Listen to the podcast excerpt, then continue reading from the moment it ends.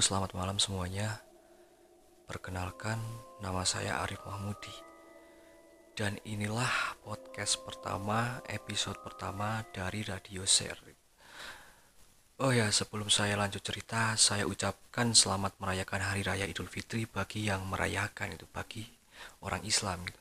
Semoga di hari eh bukan bukan ntar ntar yang merayakan itu belum tentu orang Islam aja gitu. Kadang agama lain juga ikut merayakan gitu kan. Jadi selamat hari raya Idul Fitri aja lah gitu. Uh, semoga di hari Fitri ini kita kembali suci, kembali bersih gitu tanpa dosa gitu. Kosong-kosong katanya. Uh, berbicara soal hari raya Idul Fitri ini pasti kebanyakan kita bersilaturahmi ke saudara-saudara gitu kan ya kumpul-kumpul keluarga gitu. Begitupun juga saya. Nah, cerita di episode kali ini saya dapat dari obrolan antara saya dan saudara saya ketika saya bersilaturahmi ke tempat saudara saya ini. Kemarin banget ini. Karena pada saat kumpul keluarga gitu kan pasti ada obrolan-obrolan gitu entah ngobrol apa gitu. Dan ini saya dapat dari situ gitu loh uh, yang mau ngobrol dengan saya ini sebut saja namanya Vera itu. Ini bukan nama asli ya karena dia emang nggak pengen identitasnya itu diketahui itu. Sebelumnya saya dengan Vera ini hanya mengobrol hal yang bisa dibilang biasa gitu. Bahas yang bikin kita ketawa gitulah kayak bercanda-bercanda gitulah. Dan tiba-tiba si Vera ini bilang gitu eh tahu gak rumah depan itu serem banget loh. Langsung ku balas, hah? Serius? Langsung uh, entah kenapa dalam otakku ini kayak bisa nih jadiin konten pertama, bisa ini gitu loh. Otak-otak konten gitu loh. Dan kemudian si Vera ini pun bercerita ketika saya meminta si Vera ini ber, uh, cerita langsung, cerita dari awal sampai bukan dari awal sih cerita yang emang dia tahu gitu cerita dari rumah itu yang dia tahu gitu loh. Kemudian si Vera ini bercerita panjang lebar itu. Dan kemudian setelah pulang dari rumah Vera ini saya mencoba merangkum apa yang diceritakan Vera ini gitu loh. Jadi maaf jika kata-kata atau kalimat saya kurang pas emang ini kata-kata saya tapi ceritanya itu nyata itu loh. Tanpa melebih-melebihkan, tanpa dikurang-kurangkan gitu. Cuman kalau ada kalimat yang agak apa ya agak nggak enak emang itu kalimat saya gitu. Dan kemudian saat saya pulang ke rumah ini saya merangkum dari cerita Vera ini gitu. Dan saya juga sudah meminta izin ke Vera ini meminta izin gak tuh? Meminta izin ke Vera ini. Kalau saya ingin bercerita uh, atau membagikan cerita si Vera ini ke radio share gitu loh. Dan uh, tidak usah lama-lama dan inilah ceritanya Pada tahun 2016 sampai pertengahan tahun 2020, rumah berlantai dua yang letaknya di depan rumah Vera ini adalah milik orang yang bisa dibilang sangat kaya. Singkat cerita, pada akhir 20, uh, 2020 ini, si kaya ini tiba-tiba jatuh miskin tanpa masyarakat tahu penyebabnya.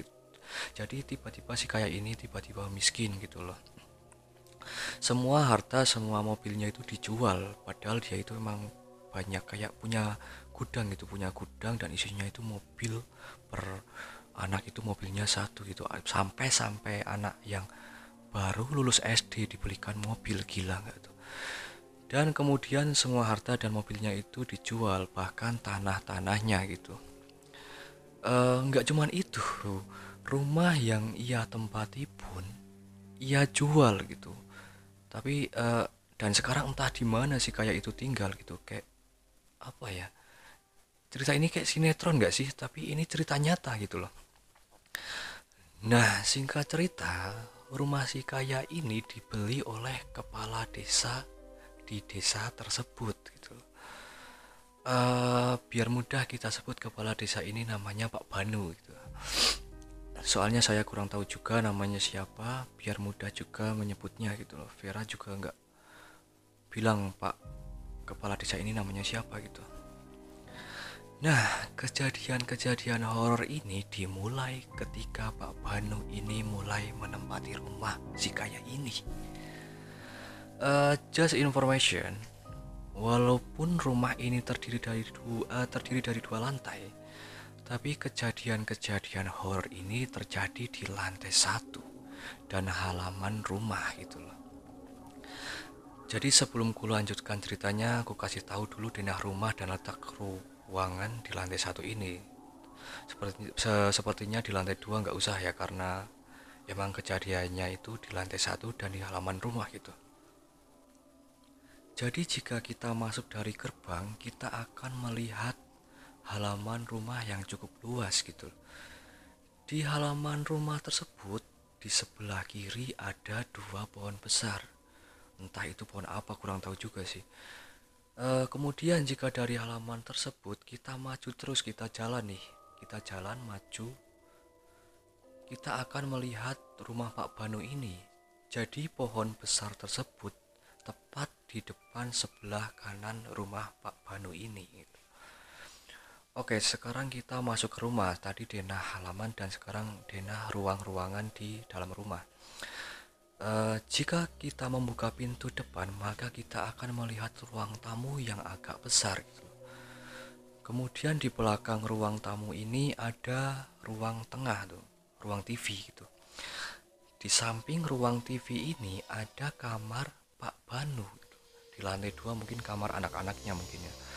Dan sebelah kanan ruang TV ini ada jendela besar yang menuju ke halaman gitu loh. Jadi kita jika menengok ke kanan bisa melihat halaman gitu. Kemudian jika kita lurus terus belakang rumah eh belakang ruang tengah ini ada ruang makan. Sebelah kanan ruang makan ada dapur dan kamar mandi lantai satu. Jadi begitulah denahnya uh, Oke, jadi sekarang lanjut ke kejadian-kejadian horor yang dialami Pak Banu ini di rumah tersebut gitu. Jadi di suatu hari Pak Banu ini kebangun dari tidurnya gitu. Entah nggak tahu jam berapa tapi ini tengah malam banget. Kemudian Pak Banu ini memutuskan untuk sholat tahajud gitu. Mumpung bangun malam gitu kan. Ya seperti biasa sebelum sholat tahajud kan harus wudhu dulu gitu loh. Jadi ketika Pak Banu ini selesai berwudhu, kemudian Pak Banu ini mau ke kamarnya kan ya, mau sholat tahajud ini gitu.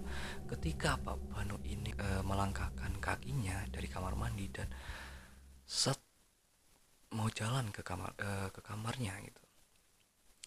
Pak Banu ini melihat samar-samar di samping pintu kamarnya, di tembok samping pintu kamarnya itu kayak ada bayangan yang muncul dari tembok itu mungkin ya mungkin pikirannya Pak Banu di situ uh, sangat sangat bingung gitu. Ini penglihatan Pak Banu yang kurang jelas karena habis bangun tidur atau itu apaan gitu lah. Ya mungkin kayak gitulah. Mungkin terus Pak Banu ini jalan jalan jalan pelan pelan nah di tembok itu di tembok samping pintu kamarnya itu uh, kayak bayangan itu semakin jelas ketika Pak Panu ini hampir sampai di depan pintu kamar. Bayangan itu adalah Miss Kay tanpa kepala, tapi dia bergerak tangannya itu bergerak layaknya sisiran itu dengan kuku panjangnya gitu. Creepy gak sih? Gila creepy banget sih dan di situ Pak Banu langsung kayak mau teriak mau lari mau baca surat-surat yang Pak Banu bisa pun kayak nggak bisa gitu. Pak Banu tiba-tiba nge-freeze kaku gitu loh. Dan setelah itu Pak Banu pingsan. Kejadian kedua ini terjadi ketika Pak Banu habis sholat maghrib itu. Pak Banu ini orangnya sangat apa ya rajin banget ke masjid gitu. Pak Banu pulang dari masjid nih. tiba-tiba ketika Pak Banu ini membuka pintu rumah cekrek uh, dari atas pohon itu dari pak atas pohon di depan rumah Pak Banu tiba-tiba ada sekelebat kayak apa ya kain putih terbang masuk ke rumah Pak Banu itu. Wus. Ketika Pak Banu ini membuka pintu cekrek. Langsung bayangan itu terbang masuk ke rumah Pak Banu. Wus. Sampai depan TV uh, sampai ke ruang tengahnya Pak Banu langsung menghilang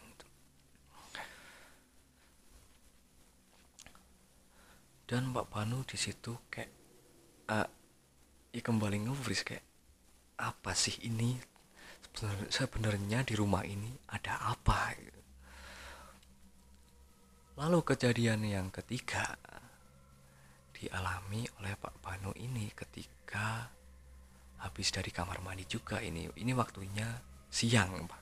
Anjir creepy banget Pak siang jadi siang-siang tuh Pak Banu mandi kan mandi. Habis mandi Pak Panu ini mendengar suara kerek kerek kerek kerek. Pak Panu bingung mulai mikir nih masa iya di rumah ini di rumah yang bersih yang baru dibersihkan ini ada tikus? Suara kerek kerek kerek.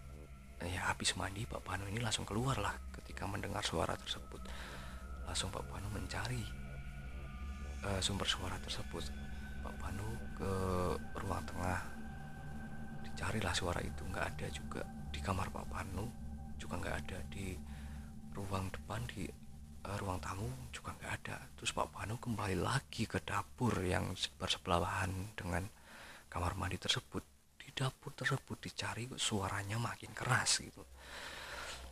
Ketika mencari-cari di dapur tersebut ya emang gak ada apa-apa. Ketika Pak Panu kembali lagi mengecek ke kamar mandi. Itu suaranya makin keras. Aneh kan ya? Ketika Pak Panu membuka pintu kamar mandi tersebut, suaranya langsung kayak berasa keras banget gitu loh, keras banget itu. Ya kan di kamar mandi mungkin yang terlihat kayak kayung, bak, kloset gitu kan yang nggak ada hal aneh mungkin. Terus Pak Panu ini ngelihat ke atas ngelihat ke atas gitu. Oh ya sebelumnya saya jelaskan dulu e, kamar mandi Pak Banu ini atapnya bolong gitu loh. Jadi suara krek krek krek itu berasal dari atap kamar mandi yang bolong itu gitu. jadi di atap itu kayak ada kepala yang kayak kepala hangus hitam lagi apa ya gigit gigi gitu loh gerget gigi gitu. Gimana sih kerek kerek kayak gigit gigi sendiri gitu kerek kerek. Dan matanya melotot. Gila creepy banget sih. Siang-siang ada kayak gitu ada kepala gitu, dan kepalanya itu kepala perempuan gitu kepala perempuan lagi lagi ngertakin gigi kerek kerek gitu. Dan kepalanya melotot gitu. Gila sih gila gila jadi setelah kejadian itu Pak Banu kayak ada apa sih ini? Ada apa di rumah ini sebenarnya? Kenapa selalu ada penampakan gitu? Ada hal-hal yang gak enak gitu. Nah Pak Panu ini undanglah orang pintar yang tahu hal-hal kayak gitu gitu. Jadi ketika orang pintar ini datang ke rumah Pak Panu itu orang pintar ini langsung bilang ke Pak Panu uh, wajar saja Pak kalau rumah Anda ini banyak penampakannya. Karena orang yang menghuni rumah ini, yang orang yang sebelumnya menghuni rumah ini itu menaruh kayak jimat. Jimat mungkin apa ya bisa dibilang kayak jimat atau apalah itu nggak tahu. Menaruh jimat semacam rambut, sisir, dan kayak tulang itu dikubur di bawah lantai di ruang tengah rumah Pak Panu ini. Mungkin ya mungkin kalau bisa dibilang ini mungkin buat pesugihan orang yang sebelumnya ini yuk. Buat buat uh, buat pesugihan si kaya ini sebelumnya mungkin mungkin. Dan setelah itu Pak Panu nggak kebanyakan mikir langsung mengundang tetangga-tetangganya langsung menggali uh, menggali ruang tengahnya yang katanya ada jimatnya itu. Dan ketika digali itu memang benar. Ada rambut lusuh tulang belulang yang dibungkus dengan kain dan sisir gitu. Kayak apa ya sisir Jawa gitulah sisir Jawa gitulah gila creepy. Dan setelah semuanya diambil dan dibuang itu Pak Panu sama sekali nggak pernah melihat penampakan apa pun gitu. Uh, jadi begitulah cerita di episode kali ini. Mohon maaf jika masih belepotan banget ya. Ini emang podcast pertama gitu. kayak belepotan banget itu masih canggung tapi ini kisah nyata gitu. Jadi sebelumnya jika kalian juga mempunyai cerita mungkin ya mungkin kalian punya cerita horor tapi bingung mau cerita ke siapa gitu. Mending cerita ke sini kirim email atau kirim DM ke Instagram gitu. Nanti gue kasih email dan Instagram di deskripsi juga. Oke okay, see you next episode. Dan terima kasih. Bye bye